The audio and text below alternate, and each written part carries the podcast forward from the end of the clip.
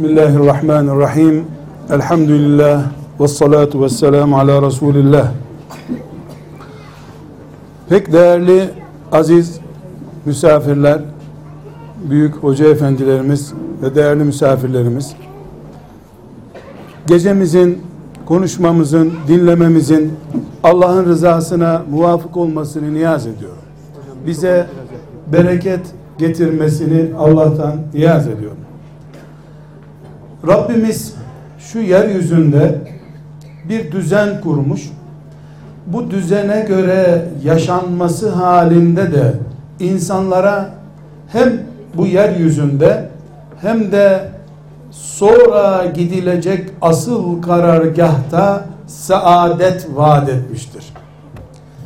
Yeryüzünü kuran ve bizi buraya gönderen Allah'ın projesi dışında insanoğlu ne yaparsa yapsın ne burada ne de asıl kalacağı yerde saadet, huzur ve aradığını bulamayacaktır.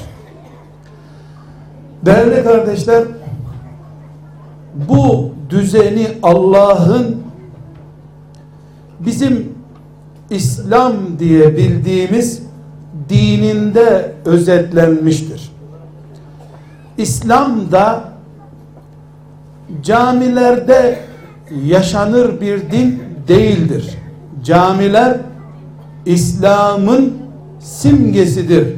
Ama hayatı yansıtmazlar. Camiler namazı yansıtır. Müminin yönergesini yansıtır. Müminin kıblesi olarak şahsiyetini temsil eder. Ama insan dini olan İslam ev dinidir.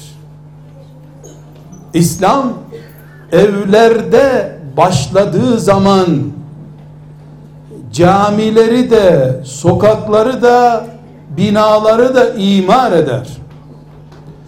Evlere hükmedemeyen İslam camileri beton yığını olarak inşa eden Müslümanların dini olarak kalır.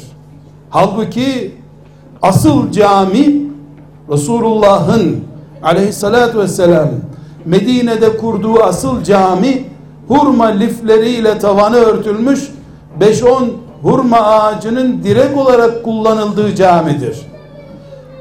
Betonların kapsadığı ve betonlarla kuşatılmış olan camilerse asıl misyonu temsil etmeyip bilakis kıyamet alametlerinden bir alamettir. Demek ki bizim dinimiz İslam camilerde beşte biri yaşanıyor. Bilemedin beşte ikisi yaşansın. Asıl din evlerde yaşanan dindir ve din evleri imar etmek için gelmiş bir dindir. Çok değerli kardeşler. Kalabalığımız uzun konuşmaya müsait değil. Uzun söze de gerek yok. Bin bir çileyle geldiğimiz bu günlerde çok şeyi öğrenmiş olduk. Şimdi bir örnek vermek istiyorum. O örneğin açılımına daha sonra geçeceğim. Musa aleyhisselam ve kardeşi Harun aleyhisselam Allah'ın dinini yeryüzünün en büyük tağutlarından birisi olan Firavun'a ve onun sistemine karşı ikame etmek için yeryüzünde görevlendirilmiş iki peygamberdir. Bildiğiniz meseledir. Musa aleyhisselamda, Harun aleyhisselamda Firavun'un gücü karşısında çaresiz kaldılar. Bunaldılar. Anladılar ki bir adım ileri gitmek mümkün değil bu Firavun'un sistemi içerisinde. Firavun caddelere hakim, denize hakim, karaya hakim. Bir de adam şuraların ilahı benim diyor. Söz dinlemiyor, nasihate kulak açmıyor. Bunaldılar. Dediler ki Rabbimiz biz bu adamın eli altındaki şu Mısır'da senin dinine davet edemiyoruz. Bunaldık. Ne yapacağız ya Rabbi dediler. Neden? Çünkü Firavun o kadar despot ki kimin hangi çocuğu doğurması gerektiğini de yasalaştırmaya çalışıyor. Doğum kontrolü yapıyor. Kız çocuğun doğumuna izin veriyor. Erkek çocuk ölünce diri diri gömüyor. Kadınlar doğum yapmasın diye tedbir alıyor. Vahşi bir despot. Bunaldı Musa aleyhisselam. Allah'tan çare istedi.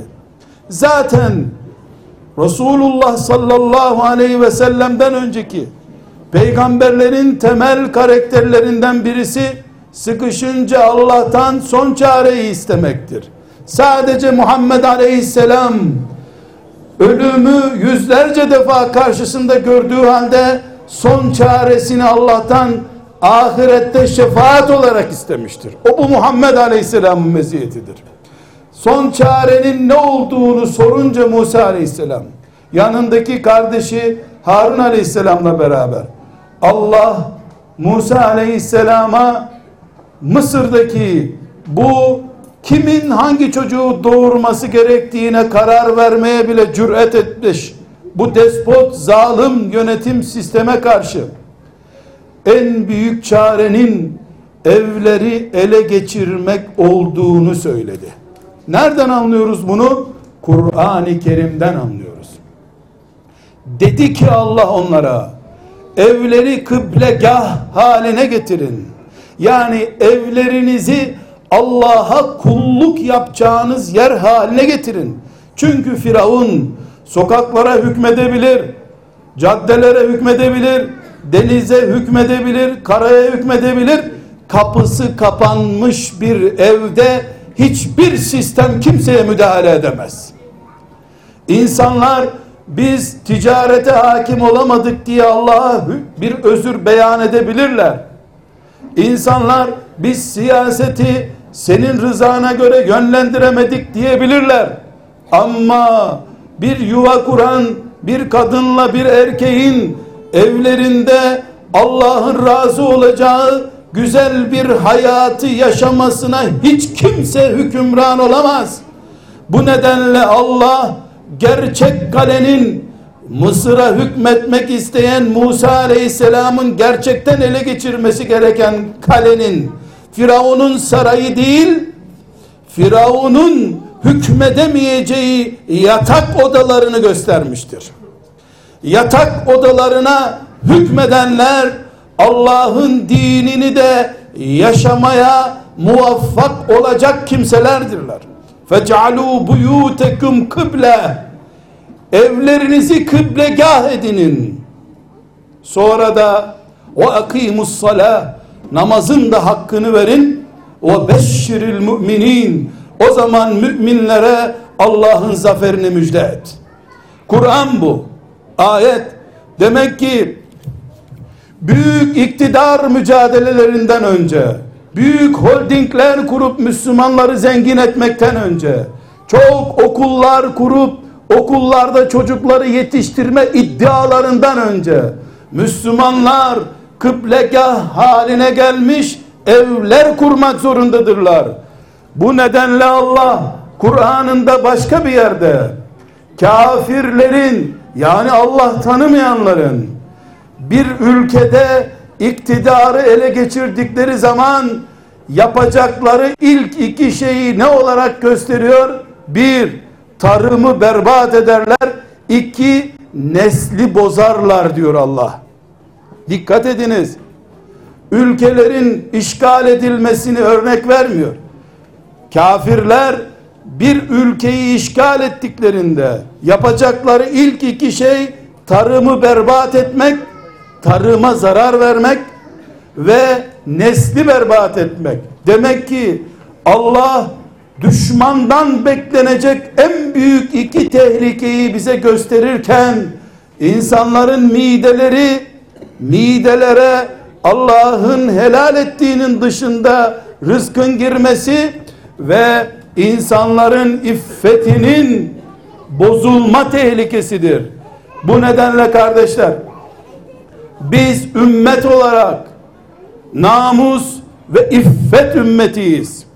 Namus ve iffet yani ahlak okulların işi değil, devlet işi değil, ana işidir. Anne, anası olmayan milletin devleti İslam devleti olsa ne olur?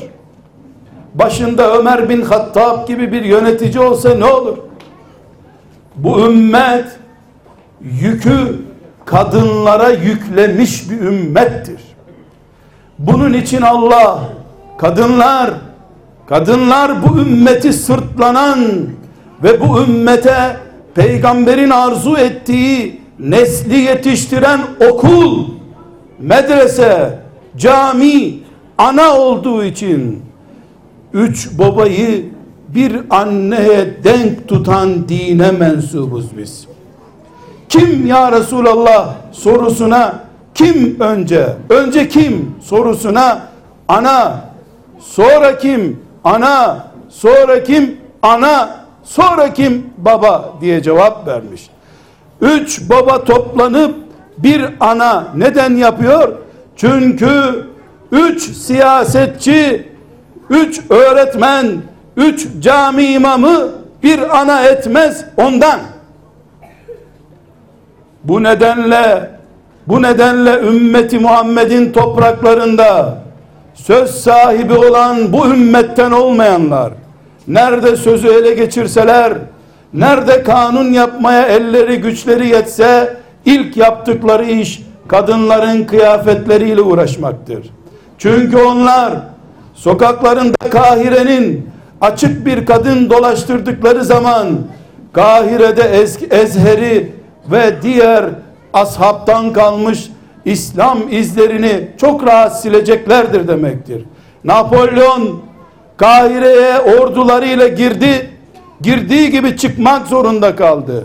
Ama bir Fransız gazetesi Kahire'yi 20 senede Paris'e çevirdi. Napolyon 30 sene kaldı bir şey yapamadı. Bir gazete Kadınlar Derneği kuruldu. O derneğin yayın organı oldu ve Mısır'ı yerin dibine batırdı. Bunun için bu ümmet kadınların ayakları altına cennet sermiş bir ümmettir. Bunun için bu ümmetin peygamberi Rabbine kavuşurken son vasiyetini namaz ve kadın olarak bırakıp gitmiştir.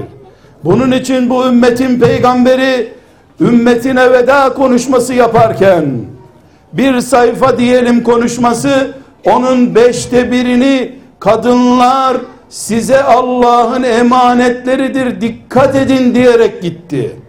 Bunun için bizim dinimizde nikah kefili Allah olan bir akit olarak icra edilir. Bunun için bir aile yuvası kurulurken, bir düğün yapılırken o düğüne davet edilip gitmeyen Muhammed'e isyan etmiş insandır diyor sevgili peygamberimiz aleyhisselam. Neden? Cuma namazına mı gitmedim ben? Neden? Ben hacca mı gitmedim? Arafat Arafat vakfesine mi katılmadım? Hayır, hayır. Bu ümmet Arafat'ta büyümüyor. Bu ümmet camide büyümüyor. Bu ümmet anaların kucaklarında büyüyor. Onun için kurulan her yuva, yapılan her düğün Kabil'e karşı sıkılmış bir kurşundur. Her düğünde, her iffet yatırımında, namus yatırımında şeytan bir kere daha mağlubiyet tadıyor. Bir kere daha Resulullah sallallahu aleyhi ve sellem ve onun dini bir puan daha ileri geçiyor. Bu bize neyi gösteriyor kardeşler?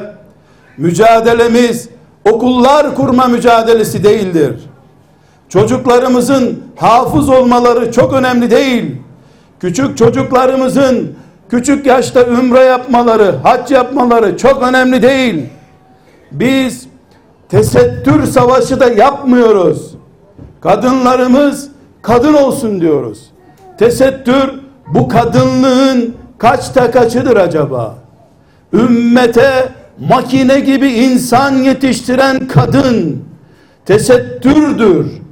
Ümmetimi insansız bıraktıktan sonra bir iki çocukla emekliye ayrıldıktan sonra evliliği mobilya hastalığı, evliliği perde değiştirme hastalığı, komşulara force, gösteriş, ziyafetler, iftar sofraları olarak geçiştirdikten sonra tesettür olsa ne olacak?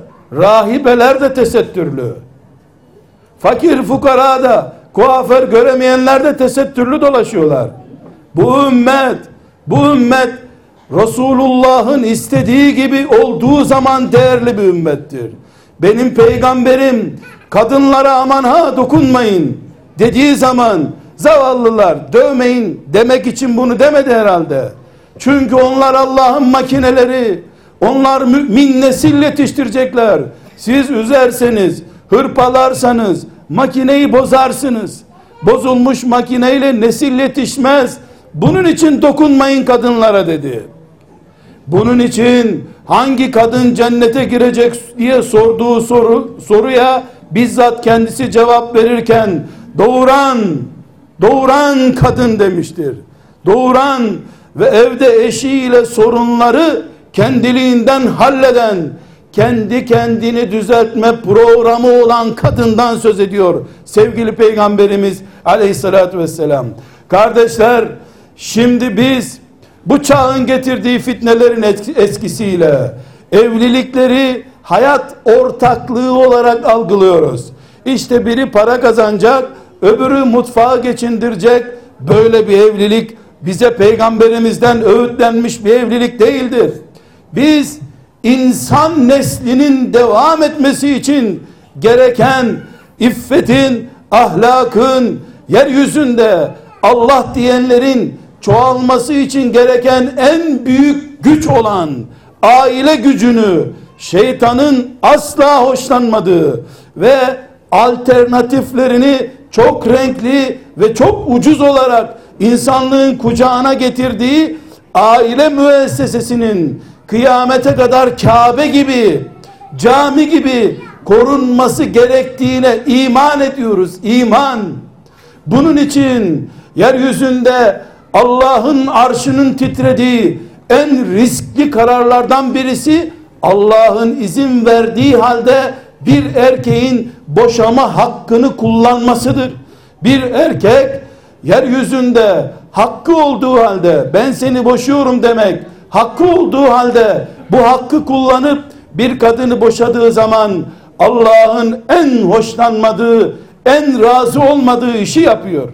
Neden? Çünkü yıkılan her aile yuvası ümmeti Muhammed'in düşmüş bir kalesidir.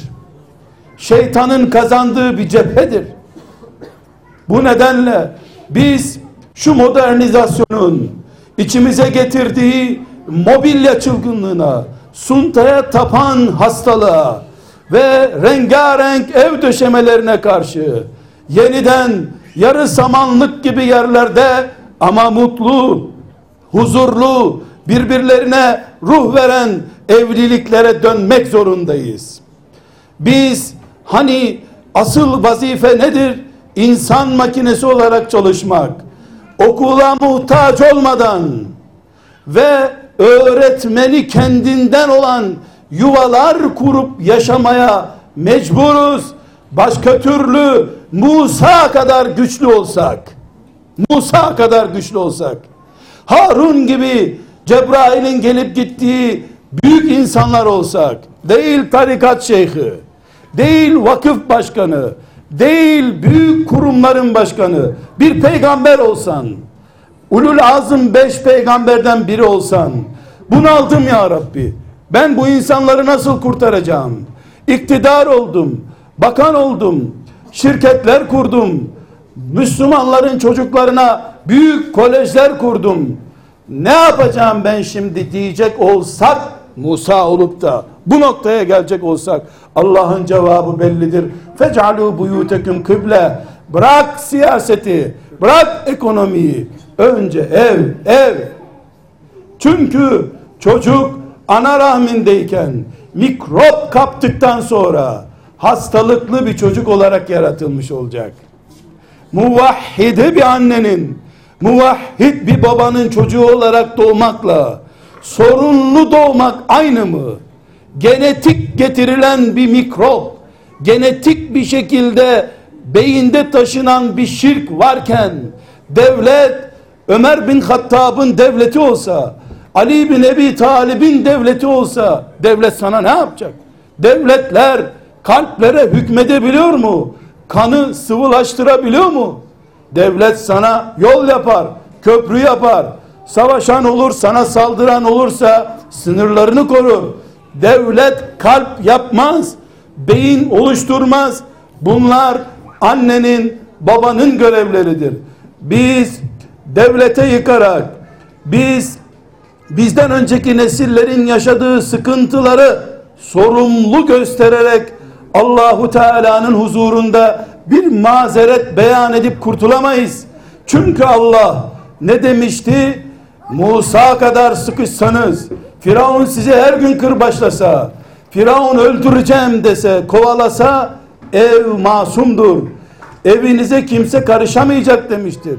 Bunun için bu ümmet, bu ümmet Kur'an okumanın zincirlenmeyi, hapsedilmeyi gerektirdiği, ezanın orijinal sözleriyle tekrar edilemediği zamanlarda evlerinin mahzenlerini, bazı yerlerde evlerinin ahırlarını kullanarak Kur'an'ın ışığını söndürmeden öbür nesile taşıdılar mı, taşımadılar mı? Demek ki Müslümanların minarelerinin bile olmadığı bir zamanda evler bu fonksiyonu icra etti. Gündüzleri denetleme var diye geceleri sabah namazından önce kalkıp çocuklarını tuttular. Ama bu iş becerildi. Şimdi Müslümanlar holding sahipleri oldular. Kolej sahipleri oldular. Diplomaları oldu. Ama teşvik üzere bir Fatiha suresi okumada gene kıtlık çekiliyor. Neden? Çünkü asıl iş Müslümanların sosyal otoriteleri ele geçirmesi değildi. Bunlar da gerekli şüphesiz. Yeryüzünde ne varsa hepsi Allah'a secde eden, Kur'an diyen güçlerin elinde olsun. Buna kim ne der? Ama asıl asıl yatırım Müslümanların yatak odasına yapacağı yatırımdır. Asıl Allah'ın ne yapacağımızı görmek istediği yer evlerimizdir. Biz Firavun engelledi diyebiliriz caddeler için. Ekonomik gücümüz yoktu diyebiliriz. Dünya Bankası'ndan kredi almamıştık, alamamıştık diyebiliriz. Evlerde Allah'ın adının kullanıldığı nikahlarla kurduğunuz evleri ne yaptınız? Allah'ın adıyla nikah yaptınız. Mobilya firmalarının adıyla yaşadınız. Diyen Allah'a ne cevap verebiliriz? Evlerimiz Allah'ın adıyla kurulmuş evlerdir. Allah'ın adıyla devam etmelidirler. Bu çocuklarımızın doktor olmamaları, siyasetçi olmamaları, mühendis olmamaları anlamına değil. Allah'tan korkan doktor olmaları, Allah korkusuyla yaşayan siyasetçi olmaları, elleri tornavida kadar tesbih tutan mühendis olmalarını gerektiren bir olaydır. Yoksa Müslümanlar evlerine kapansın, perdelerini çeksinler ve dünyadan kapalı bir hayat yaşasınlar değil. Tam aksine Müslümanlar evlerinde Allah'la beraber olunca yeryüzü de onların emrine girecek zaten. Allah'ın vaadi bu şekildedir.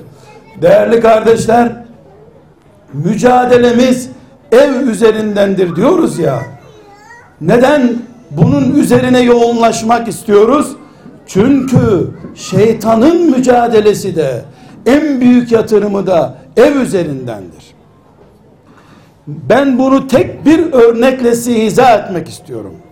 Mahkeme kapısında boşanmak için avukatlara çuval dolusu para veren eşlerden herhangi iki tanesini çekin alın.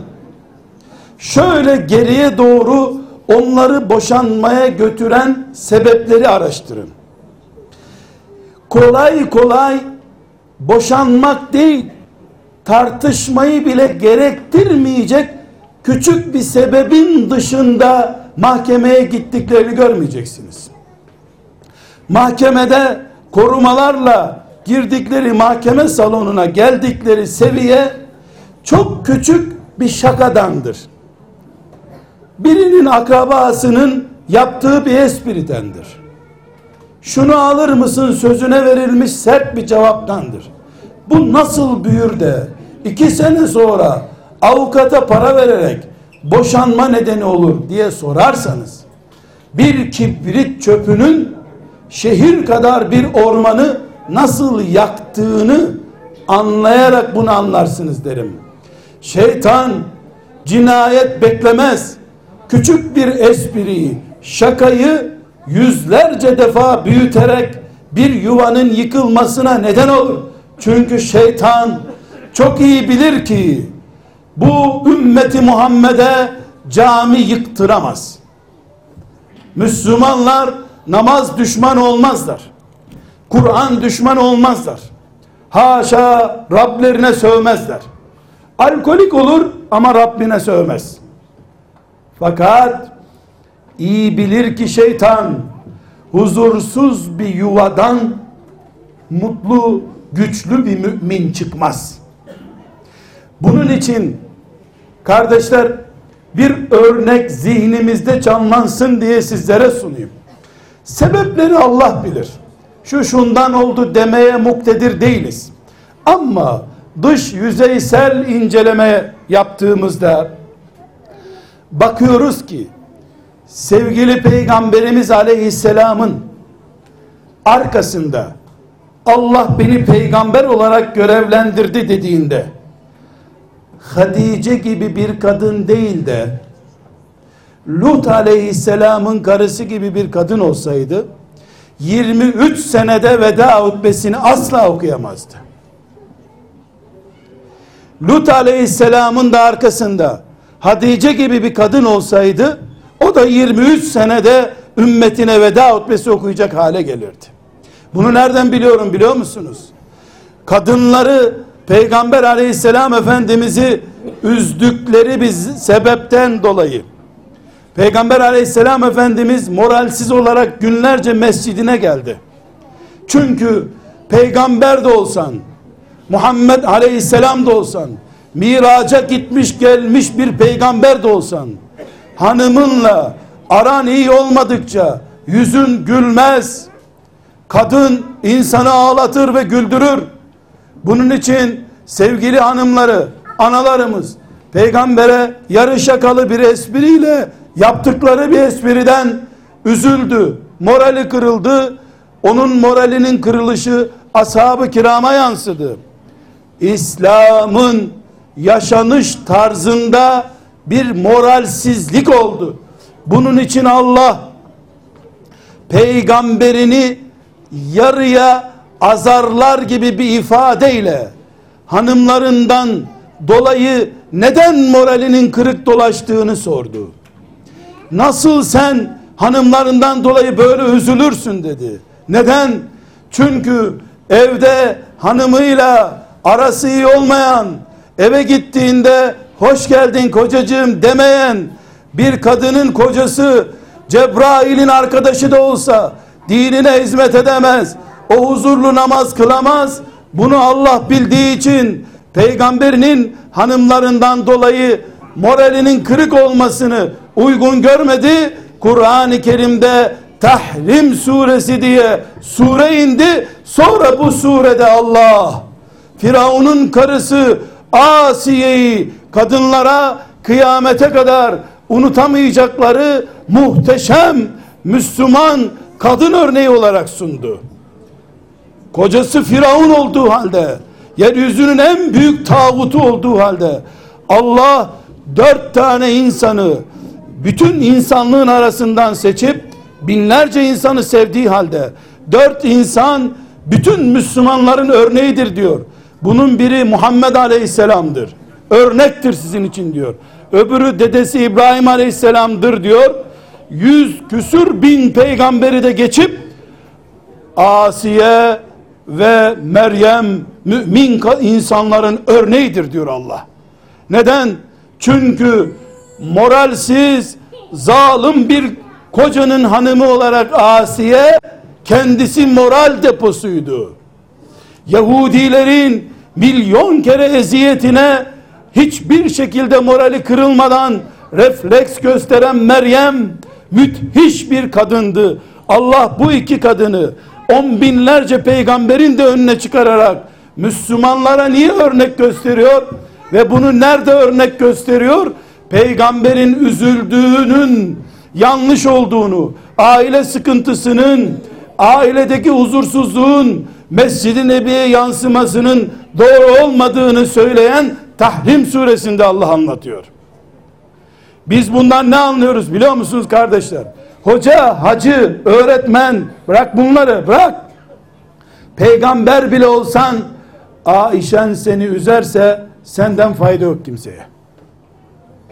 Bir kere daha anladık ki mutluluk isteyen, mücahit ruhu isteyen, bir hizmette başarı isteyen, teheccüde kalkmak isteyen, huzurlu, mutluluk veren bir hanım sahibi olacaktır. Bu nedenle kadın sadece bebek büyütmez. Her erkek beraber yattığı kadınının bebeğidir. Bunun için kadına üç erkek kadar değer veriyor Allah. Neden? Çünkü hem bebek bakıyor hem de yatakta bebekleşen kocasını bakıyor. Kadın çok büyük bir mucize. Allah onu sabır deposu olarak yaratmış. Bu nedenle de kıymeti bilinsin diye fitnelerin en büyüğü olarak yaratmış. Fitne dedin mi kadın ne diyor? Aleyhisselam benden sonra kadın gibi bir fitne bırakmadım size diyor. Ne demek fitne? Bela demek değil. Fitne demek atsan atamazsın, tutsan tutamazsın demek. Mücevher, civa gibi bir şey. Onsuz olmuyor, onunla da imtihan zor oluyor. O da kazanıyor, erkeği de kazanıyor.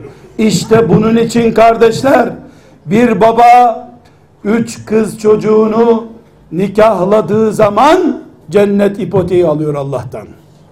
Ne diyor peygamberimiz?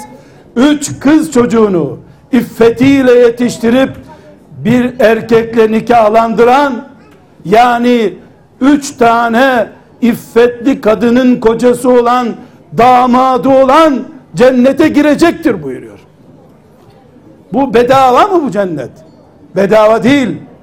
Uhud eteklerinde de cenneti görüyorum demişti hatırlıyorsanız. Uhud şehitlerine de cennet vaat etmişti. Demek ki peygamberin zamanında bile peygamberin Medine'sinde aleyhissalatü vesselam Bilal'in ezan okunduğu, okuduğu Medine'de bile Ebu Bekir'in Ömer'in yönettiği zamanda bile üç kız çocuğu yetiştirmek Uhud'da cihad etmeye benzer bir zorluk barındırıyor. Biz zannediyoruz ki şimdi başörtüsüyle okullara almadıkları için çocukları zor yetiştiriyoruz. Bu Adem Aleyhisselam'dan beri böyledir. Adem Aleyhisselam'ın da iki kız, iki erkek oğlu vardı. Bir aşk hikayesinden ilk cinayet çıktı ortaya. Adem Aleyhisselam'dan beri kadın zor, cennet, imtihan her şey demektir. Biz bütün gözümüzü, emeğimizi çocuklarımızın üzerine ama kendimizi de çocuk kabul edeceğimiz bir mantıkla bütün emeklerimizi ailemizin üzerine yoğunlaştırdığımız zaman Allah çekirdeği koruduğumuzu görürse dalı budağı kendisi koruyacak zaten. Ama biz ağacın dibinde kurtlanma var dallarıyla uğraşıyoruz. Okul ağacın dalıdır. Cami ağacın dalıdır. Ev ağacın köküdür. Ev ağacın köküdür. Allah'ın adına peygamberinin sünnetinin delaletine şehadet verdirerek kurduğumuz yuvalarımız mobilyaya kurban gitmemelidir. Medyaya kurban gitmemelidir. Biz Allah için yaşıyorsak bu evlerimizde belli olacak. Camilerde imamın yaptırdığı uyduruk tecdidi nikahlar, cuma akşamı tecdidi nikahlarla evlerimiz huzur bulmaz. Evlerimiz Allah'a teslim olacak, kıblegah haline gelecek. Evlerimiz meleklerin girip çıktığı haşır neşir olduğu yuvalar haline gelecek. O zaman bize ne Siyonizm ne Siyonizmi ortaya çıkaranlar Allah'ın izniyle hiç kimsenin zararı dokunmayacak. Çünkü çünkü benim sevgili peygamberim ümmetinin geleceğindeki sıkıntılardan ve fitnelerden söz ettiği bir zaman sahabeden biri ne tavsiye buyuruyorsun ya Resulallah ne yapayım böyle bir şey görürsem diye sorduğunda buyurmuş ki hemen geçmiş günahlarına tövbe et. Ecel gelir seni günahlarla yakalar. Evinin kıymetini bil, dilini tut. Dilini tut, kötü zamanda fitneye sebep olma. Evinin kıymetini bil. Dikkat edin. Çok fitne var, huzursuzluk var. Müslümanlar anlaşamıyorlar. Ne yapayım ya Resulallah dediğinde koş Mekke'ye, koş Medine'ye, hemen umre yap. Demiyor. Ev, ev, evinin kıymetini bil diyor. Demek ki fitne zamanında Mekke'ye kaçmak yok. Ne yapmak var? Evin kapısını kapatıp içinde iffetle, takva ile yaşamak var. Dilini tut, yani ümmetin içindeki sorunların büyümesine sebep olma. Geçmiş günahlarından tövbe et. Aksi takdirde Allah sana rahmet indirmez. Bunun için kardeşler son söz olarak Peygamberin aleyhissalatu vesselam bir uyarısına daha dikkat ediyoruz. Bakın ne buyuruyor? Allah bir erkeğe saliha bir kadın nasip ettiyse saliha kadın ne demek? Saliha kadın çarşaflı, hafız, imam hatip mezunu devam hoca çocuğu devam hoca hanımı değil değil böyle değil. Çünkü kendisi saliha kadını tarif ediyor. Buyuruyor ki saliha kadın kocasının iffetini koruyan yani kocasının sokakta sorunsuz bir erkek olarak gezmesini sağlayan bu saliha kadınmış. Kocasını gördüğünde onu mutlu eden onu görmek erkeğe yetiyor. Hiç oturup konuşmaya gerek yok. 15 sene sonra ilk gecenin heyecanıyla onu özlüyor. Onu bırakıp umreye gitmek istemiyor. Tansiyon ilaçlarını unutturmasın bana diye değil ama. Şimdi ihtiyarlar hanımlarını almadan hiçbir yere gitmiyorlar. İlaç milaç vesaire bir sürü sorun lokantada yemek yiyemiyor. Yağlı yemekler o da onu ahçı olarak kullanacak. 80 yaşında kadını ahçı olarak kullanacak o değil. İlk günün heyecanıyla kocasını mutlu ediyor. Kocası ondan mutlu oluyor. Bunu Peygamber aleyhisselam saliha kadın olarak tarif ediyor. Sonra buyuruyor ki çarşaf dahil değil buna biliyor musunuz? Tesettür de buna dahil değil. Tesettür kadınla Allah arasındaki bir sorun. O onun imanı ile ilgili bir sorun. Nikah kocasıyla onun ilişkisini ayarlayan bir düzenek. Salihalık kadının Allah'ın adına erkeğin iffetini korumaya verdiği söze sadakatinin göstergesi. Saliha bir kadınla evlenen bir erkek dininin yarısını korumuştur diyor. Dikkat ediniz. Allah için İslam nedir sorulduğunda bir sayar mısınız nelerdir İslam? Namaz, oruç, zekat, kurban, hac, sayın sayın oruç, teravih, sayın en az yüzlerce madde sayarsınız. Peygamber aleyhisselama dikkat edin ne diyor? Saliha bir kadınla evlenene Allah dininin yarısını garanti etmiş korumuştur. Öbür yarısı içinde çalışıp cennete girsin diyor. Var mı bir itiraz? Namaz, oruç, hac topluyorsun hepsini cihat, infak, zekat Hepsini topluyorsun. Yüzde elli yapıyor. Saliha bir kadın Allah'ın gözünde yüzde elli yapıyor. Sen mahalle camisinin derneğine girecek yerde eşinle oturup mutlu yaşasaydın daha büyük yatırımlar yapacaktın. Sen namaz kılan saliha bir çocuk, kız çocuğunun babası olman. Göz değmemiş, el değmemiş demiyorum. Göz değmemiş kızı evlendirdiğin gün üçte bir cennet garantisi alacaksın.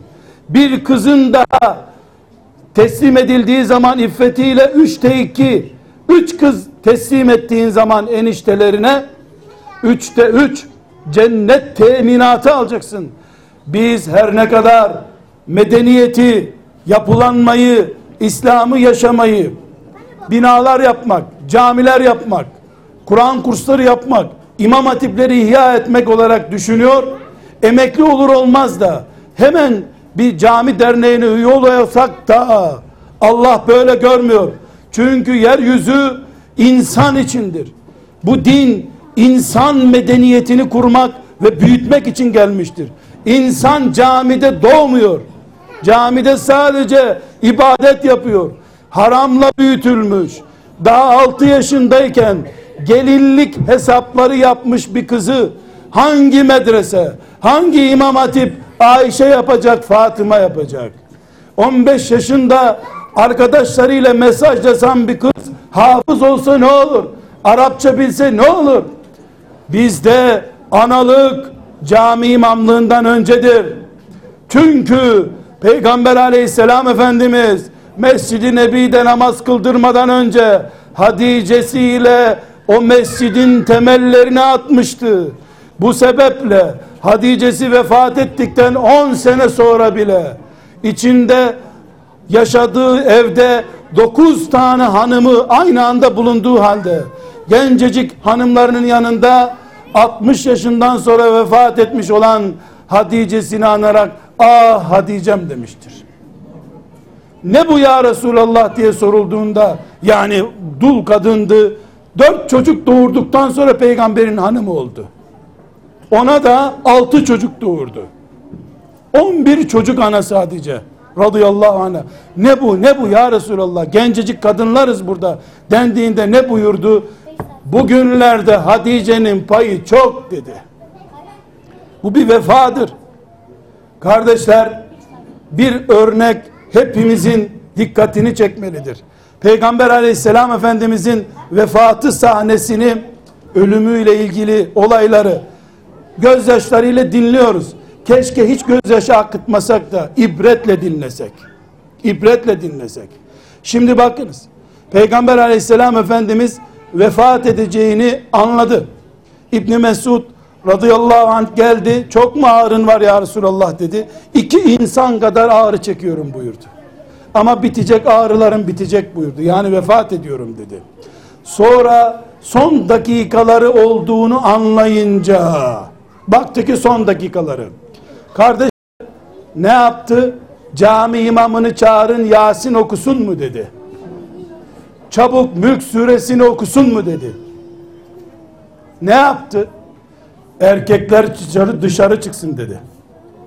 Dışarı dediği kimdi? Ebu Bekir, Ali, amcası Abbas, oğlu Abdullah dışarı çıkın dedi. Erkekler dışarı çıktı. Aişem kalsın dedi. Dikkat edin. Ayşe'yi bıraktı. Ailece bir mülk suresi okuyalım.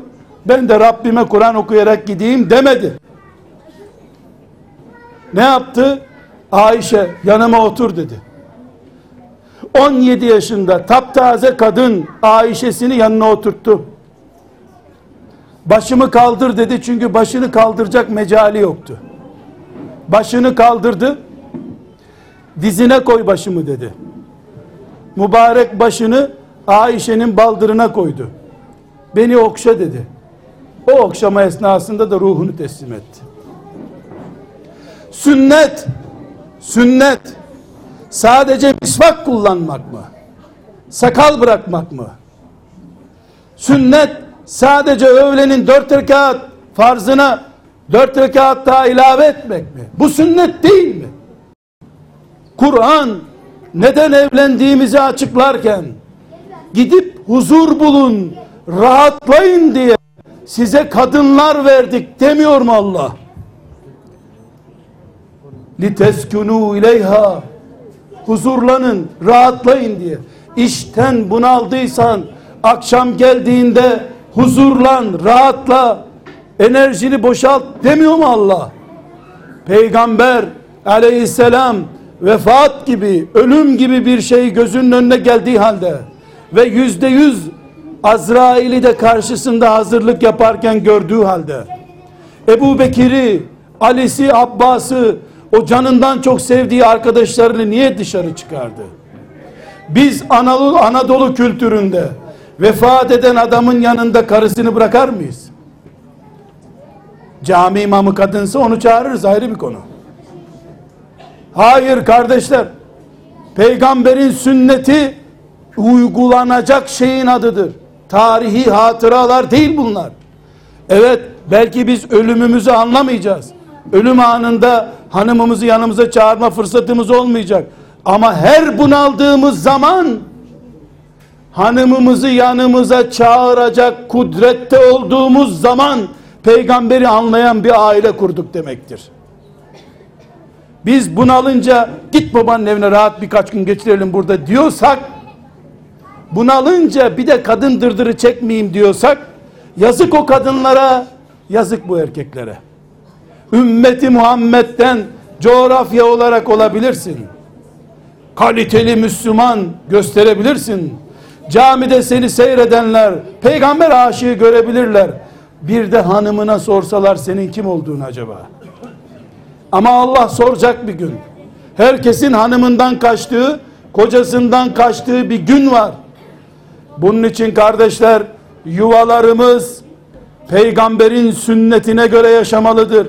O sünnette nedir? Kadınlarımız rahatlatıcı gücümüz olmalıdır. Huzur kaynağımız olmalıdır. Çocuklarımızı cennet ipoteği olarak büyütmeliyiz. Kız çocuğu doğanı iki kere tebrik etmelidir Müslümanlar. Ne mutlu üçte bir garanti ettin demelidirler. Bir Müslüman eğer, bir Müslüman eğer kız çocuğum belki komşularda internete gider korkusuyla kız çocuğunu evlendirene kadar hacca gitmese vallahi hakkıdır. Hacca da gidilmeyebilir. Niye Osmanlı padişahları 30 sene tahtta kaldılar hacca gidemediler? O gitse ümmeti Muhammed'in toprağında sıkıntı var. Ben bir ay hacca gitsem, bir ay umreye gitsem komşulardan internet mikrobu kapabilir çocuğum. Korkuyorsam haccı da ertelerim, umreyi de ertelerim. Hiçbir akrabamın düğününe de gitmem.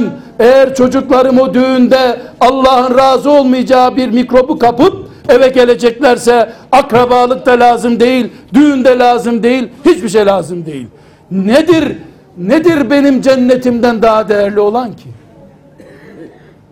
Ben cenneti riske attıktan sonra akrabam olsa bütün dünya ne olur?